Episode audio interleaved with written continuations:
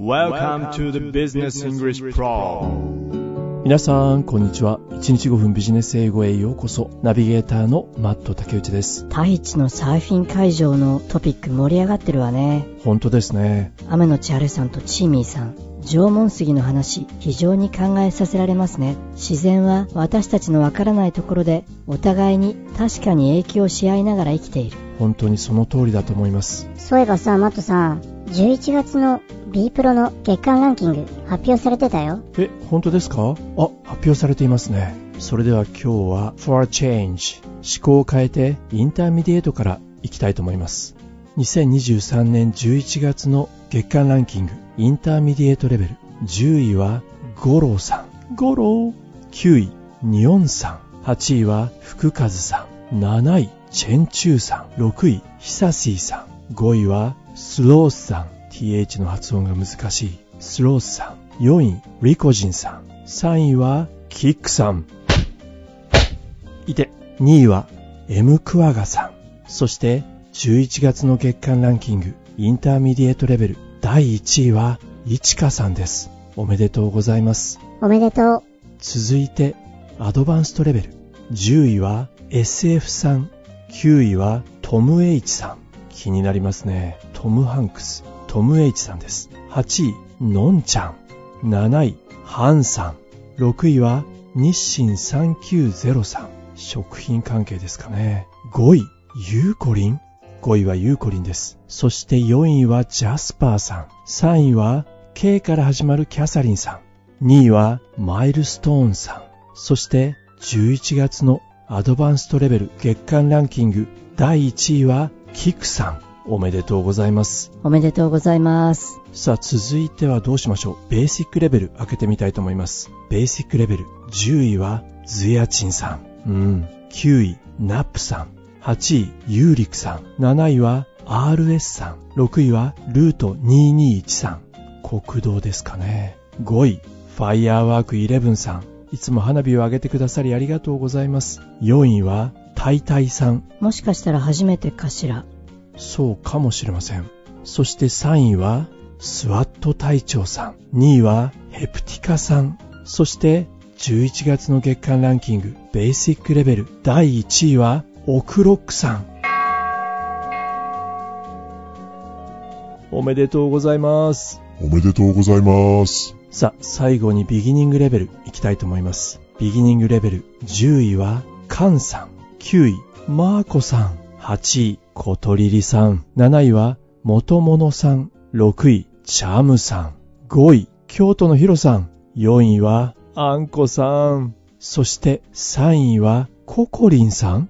2位、コーナヘさん。11月の月間ランキング、ビギニングレベル第1位は、マローネさんです。おめでとうございます。B プロのスコア、ランキング、そしてカレンダーのスタンプ、すべてモチベーションを維持するために作られたものなので、上手に活用してください。本来の目的は、毎日英語に触れるということよね。そうですね。記事を読み、説問に答えて、それを習慣化してしまう。それが本来の目的です。繰り返しになりますが、そのためにスコアやランキングをうまく活用してあげてください。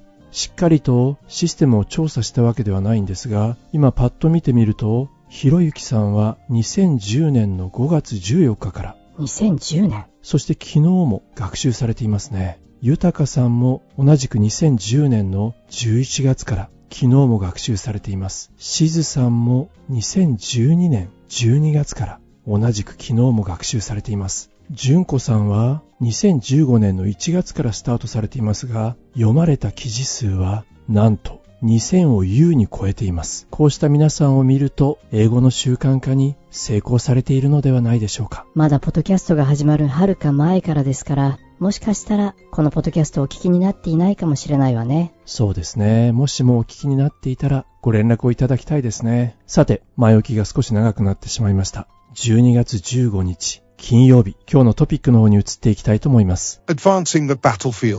今日はちょっと重い話になりそうですね。戦場のお話です。battlefield 戦場を advancing 前に進める。こちらのポッドキャストでも何度か新しい兵器などについても取り上げてきました。ここでもう一度今バトルフィールドがどのようになっているのか見ていくことにしましょう。The US military's adoption of artificial intelligence is rapidly evolving. だるまさんが転んだ。今の文章のだるまさん、主語は US ミリタリー、米軍の人工知能の導入ですね。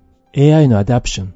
The US military's adoption of artificial intelligence その導入がどうしたのか。rapidly evolving. 急速に evolve、発達、進化している。The US military's adoption of artificial intelligence is rapidly evolving, with applications ranging from piloting drones to aiding Ukraine against Russia. アメリカ軍はその進化した AI をどのように使うのかというと、ranging from こんなレンジで、一つはドローンのパイロット、操縦ですね。対ロシアに向けてのウクライナをサポートするためのドローンの操縦。Piloting drones to aiding Ukraine against Russia. エイドですからね。エイディング。援助する。ウクライナを援助する。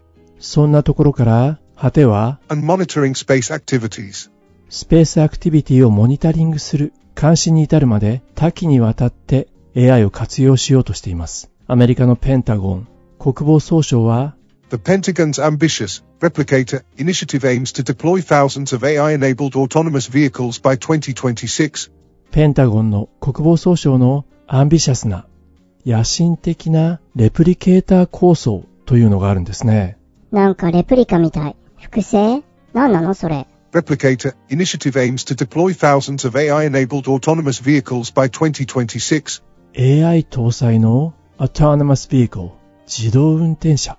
これをなんと数千台配備することを AIM 目指している。それも2026年までに。The Pentagon's ambitious Replicator initiative aims to deploy thousands of AI-enabled autonomous vehicles by 2026, challenging the US military to keep up with global rivals like China. 今現在アメリカのライバルになっている中国ですね。中国に keep up with 追いつくように今アメリカは2026年までに数千台の AI 搭載の自動運転車を配備することを目指しているそうです。実はこのことは一つの大きな疑問を投げかけてるんですね。This push towards AI raises significant questions about the deployment of autonomous lethal weapons. Lethal Weapon 懐かしいですね。メル・ギブソンさんを思い出しますね。この無人の AI 搭載のレーサルウェポン、殺傷兵器ですね。殺傷兵器を配備することに関して大きな疑問が起きているんです。This push towards AI raises significant questions about the deployment of autonomous lethal weapons.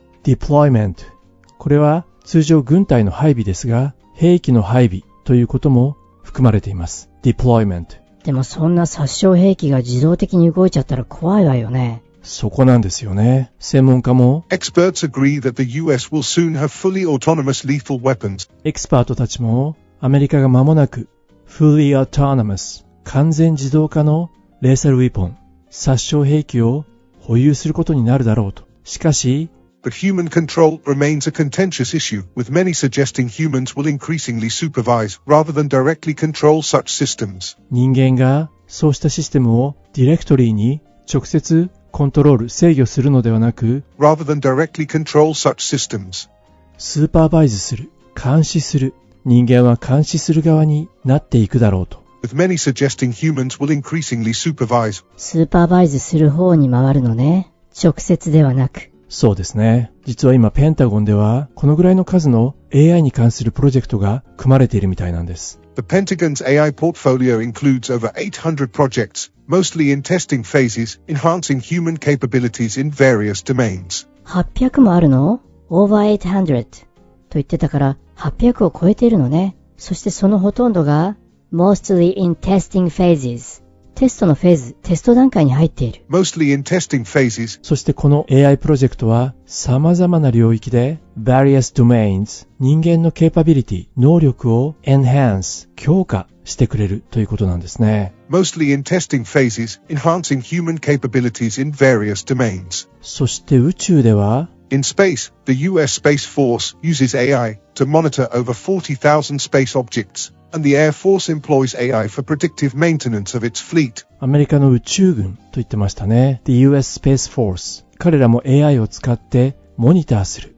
To monitor over 40,000 space objects. AI を使って40,000 4万を超える宇宙のオブジェクト、物体を監視する。さらには AI を活用して predictive maintenance 事前にメンテナンスする予知保全、航空隊の予知保全にも AI を活用するそうです。In space, the US Space Force uses AI to monitor over 40,000 space objects, and the Air Force employs AI for predictive maintenance of its fleet. そして実際にウクライナでは In Ukraine, AI technologies provided by the Pentagon ペンタゴンから国防総省からプロバイドされた提供を受けた AI の技術が In Ukraine, AI technologies provided by the Pentagon and NATO allies have been crucial in countering Russian aggression. ロシアのアグレッション、武力行使に対して NATO や国防総省の提供する AI 技術がウクライナにとって crucial in countering 極めてクルーシャルな重要なものになっている。AI ツールは AI tools help aggregate and analyze a wide array of data, enhancing situational awareness. やはりデータ分析ですね。AI のツールを使うことで aggregate 集める、データを集める、そして分析、こういったところに役立って状況の situational awareness Enhancing situational awareness. 状況認識を enhance ここでも enhance 強化するそんなところにも AI は活用されているようです。さあそれではここで1回目の記事本文を皆さんと一緒に聞いていきたいと思います。国防総省が進めている AI プロジェクト。まあそこにもやはり問題はあるようですね。どのような問題ハードルを今ペンタゴンは抱えているんでしょうか。そんなところに耳を傾けながら1回目の記事本文を聞いていきたいと思います。今日の記事はこちらになります。Advancing the battlefield. The US military's adoption of artificial intelligence is rapidly evolving, with applications ranging from piloting drones to aiding Ukraine against Russia, predicting maintenance for Air Force jets, and monitoring space activities. The Pentagon's ambitious Replicator initiative aims to deploy thousands of AI-enabled autonomous vehicles by 2026, challenging the US military to keep up with global rivals like China. This push towards AI raises significant questions about the deployment of autonomous lethal weapons. Experts agree that the US will soon have fully autonomous lethal weapons, but human control remains a contentious issue, with many suggesting humans will increasingly supervise rather than directly control such systems. The Pentagon's AI portfolio includes over 800 projects, mostly in testing phases, enhancing human capabilities in various domains. In space, the US Space Force uses AI to monitor over 40,000 space objects, and the Air Force employs AI for predictive maintenance of its fleet. In Ukraine, AI technologies provided by the Pentagon and NATO allies have been crucial in countering Russian aggression. AI tools help aggregate and analyze a wide array of data, enhancing situational awareness. The Pentagon also faces challenges in integrating AI technologies, including bureaucratic hurdles and the need for rapid development to match adversaries.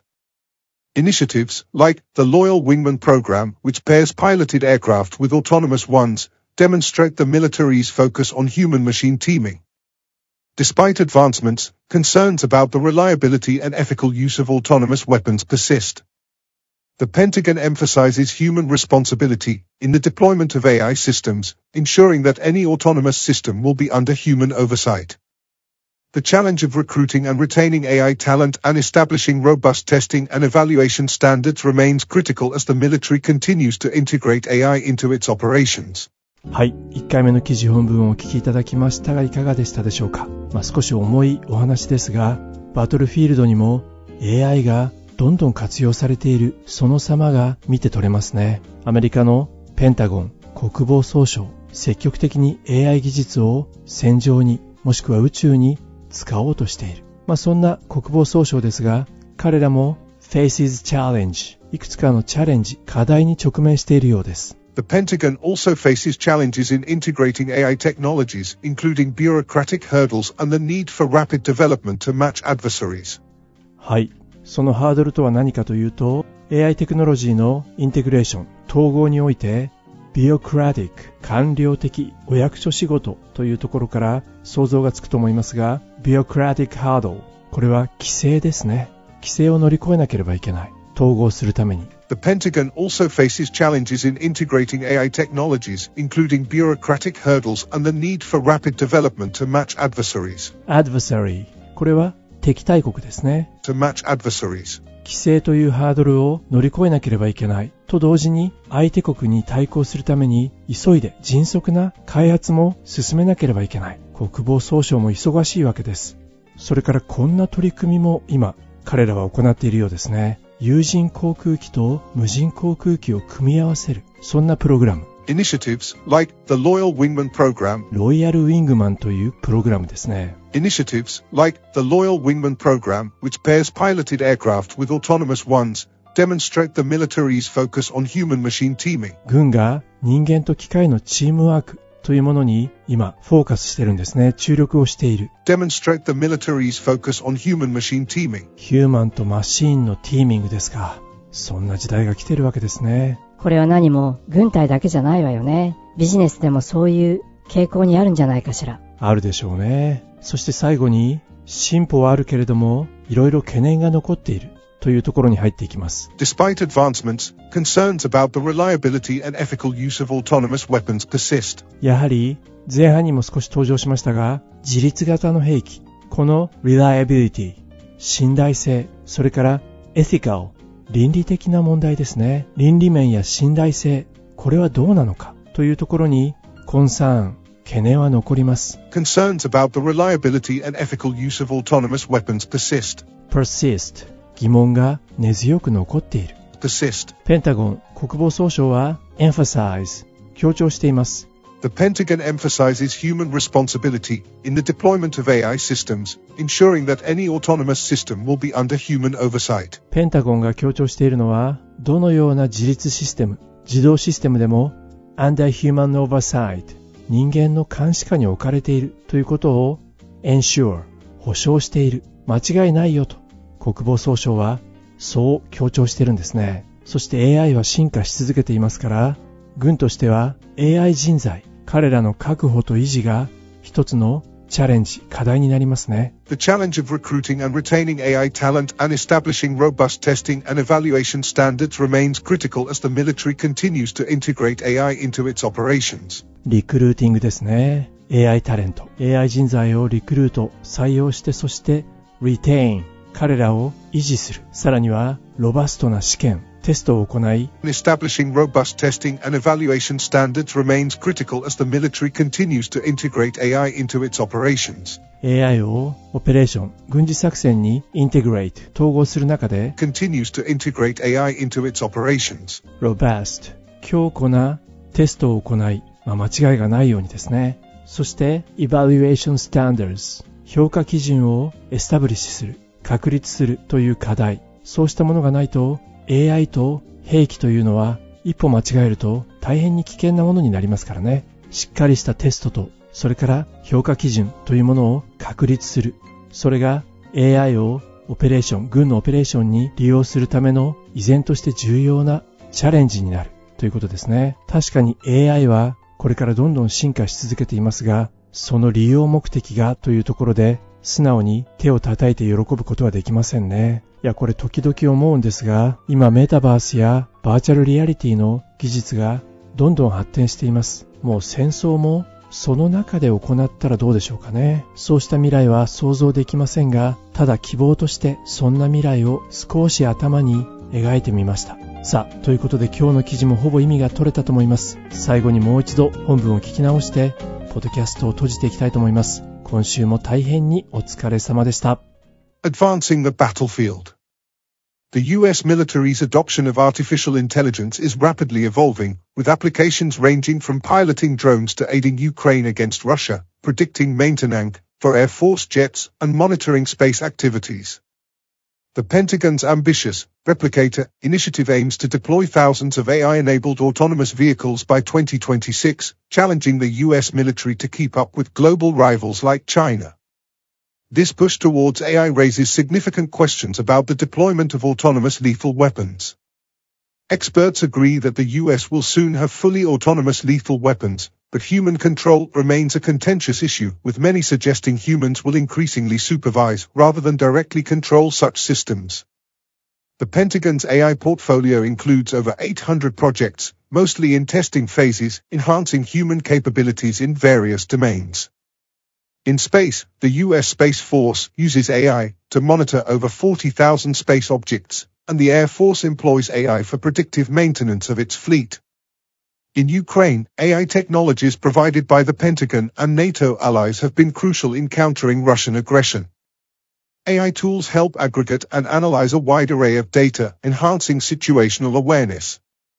The Pentagon also faces challenges in integrating AI technologies, including bureaucratic hurdles and the need for rapid development to match adversaries. Initiatives, like the Loyal Wingman program, which pairs piloted aircraft with autonomous ones, demonstrate the military's focus on human-machine teaming. Despite advancements, concerns about the reliability and ethical use of autonomous weapons persist. The Pentagon emphasizes human responsibility in the deployment of AI systems, ensuring that any autonomous system will be under human oversight.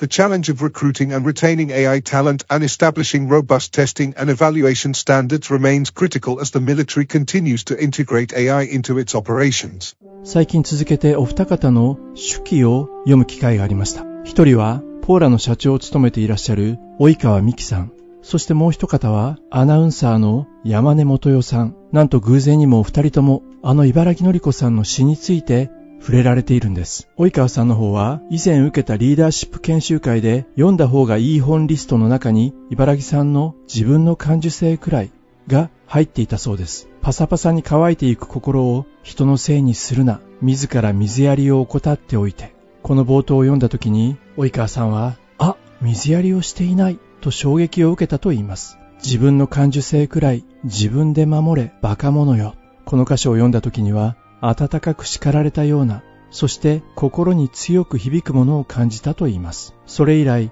及川さんは茨城さんの詩を大切に読むようになったと言います。及川さんがもう一つ大好きだという茨城さんの詩、それは、寄りかからず。その詩には、寄りかかるとすれば、それは、椅子の背もたれだけという箇所があります。その箇所を読むにつけ、及川さんは、茨城さんの凛とした強さを感じ、彼女に対する憧れの念が湧いてくると言います。そして、及川さんは講演の時には必ず、この寄りかからずをパワーポイントのスライドに入れて紹介していらっしゃるようです。すると、プレゼンが終わった後、私も好きですという人が必ずいて、話に花が咲きます。そんな風に及川さんは綴っていらっしゃいます。もう一方のアナウンサーの山根さんは、茨城さんの組むワイワイにという作品を挙げていらっしゃいます。すべてのいい仕事の核には、震える弱いアンテナが隠されている。きっと、初々しさが大切なの。人に対しても、世の中に対しても。山根さんは、知っているつもり、分かったつもりにならず、良い意味でのアマチュアリズム、いつも素人のような心を持って素直に感動できる。それが本当のプロなのだと思います。そんな風に綴られています。もしも記憶違いでなければ、山根さん、かつてアリシーの茨城のり子さんにインタビューをしていたような気がします。先ほど及川さんが挙げていた寄りかからずの中にこのような箇所があります。もはやいかなる権威にも寄りかかりたくない。